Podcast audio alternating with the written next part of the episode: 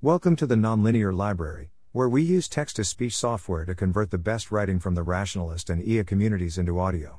This is Luna Lovegood and the Chamber of Secrets, Part 10 Luna Lovegood and the Chamber of Secrets, published by lsusr. Luna had been spending more and more time in the forgotten library. Half a year slipped by. Is there somewhere safer I can think? Luna asked Lady Yue.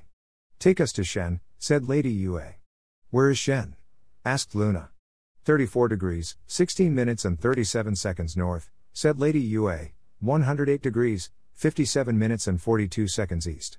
Luna had three magical artifacts of incredible power. One was a map of Hogwarts. One put its user into a catatonic state. Luna withdrew her astrolabe. An astrolabe displays the universe's location relative to itself. Luna set the latitude dials to 34 grade 1637 inches N and the longitude dials to 108 grade 5742 inches E. Two witches stood on a sidewalk wider than a London street.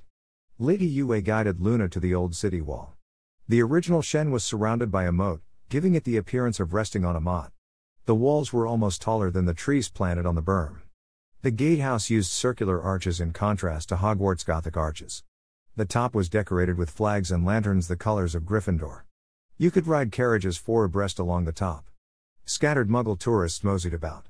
Britain was a small, desolate rock as far from civilization as the Earth is from Sagittarius. A Lady Yue gestured toward the real city. Infantry in red scale armor patrolled the walls of Chang'an with repeating crossbows. Three wizards repelled to perform maintenance on a giant retractable circular saw blade protruding horizontally two thirds of the way up the wall. Witches in blue plate armed with spears and bungee cables dived off the machicolations to practice semi aerial combat. An armored vehicle was positioned between every pair of guard towers, which were armed with siege flamethrowers and rocket turrets.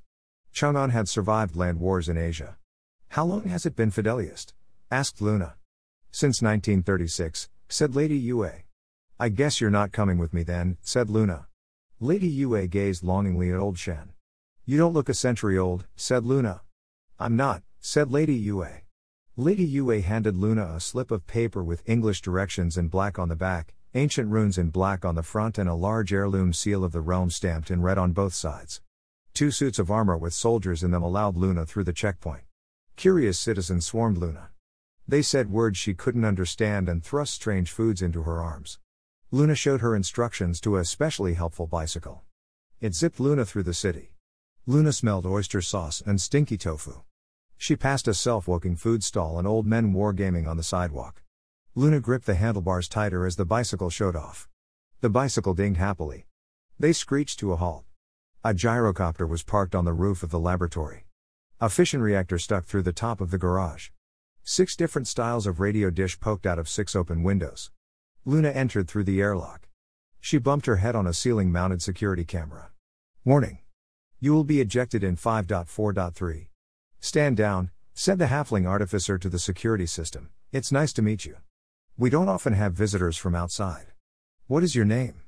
My English name is Leet Haxer Z Epsilon R0, or LZ, Lizzie, for short.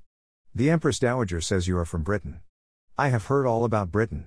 Do all British muggles travel through time and space in telephone booths or is public transit restricted to aristocrats? I have acquired three, but none of them seem to work. I suspect magic in our air is interfering with the muggle technology. Luna didn't know what to say, so she gave Lizzie a rice roll and a box of chicken feet. Thanks. I haven't eaten in three days. You know how it gets when you get deeply absorbed in a project, said Lizzie. Lizzie guided Luna to the guest room, a planetarium not yet entirely filled with muggle artifacts. You can store your clothes in the wardrobe. Leave space for the ghost inside that looks just like you. Don't let it freak you out. The ghost has never hurt anyone in the many times it has appeared over the decades, Lizzie said. There was a siren. I have to adjust the reactor control rods, Lizzie said, holler if you need anything. There were no windows in the planetarium. Light came from a giant projection of Saturn and the star field behind it. Luna exhaled.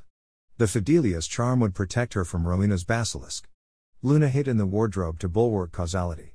Lumos, said Luna, I solemnly swear I am up to no good. Luna found the location on the Marauders map where the bones of Slytherin's basilisk lay. Luna monitored that place in space as she adjusted the time dial of the astrolabe backwards. The ministry archaeologists came and went. Other wizards came and went earlier but did not pass the bones of the basilisk. The basilisk's killer appeared. Tom Riddle. Luna tuned her astrolabe back into causal time. Tom Riddle had slain Slytherin's basilisk. Harry Potter was Tom Riddle. Harry Potter was a Parselmouth. Harry Potter possessed the secrets of Salazar Slytherin. Luna spun the wheels of time on her astrolabe to between after Slytherin's basilisk was killed and before the ministry archaeologists investigated it. Though the map's writing was tangled and confused, Luna could not mistake the name. Tom Riddle walked down the Chamber of Secrets passageway to the graveyard where David Monroe was reputed to have killed you know who. Luna read the date on the astrolabe.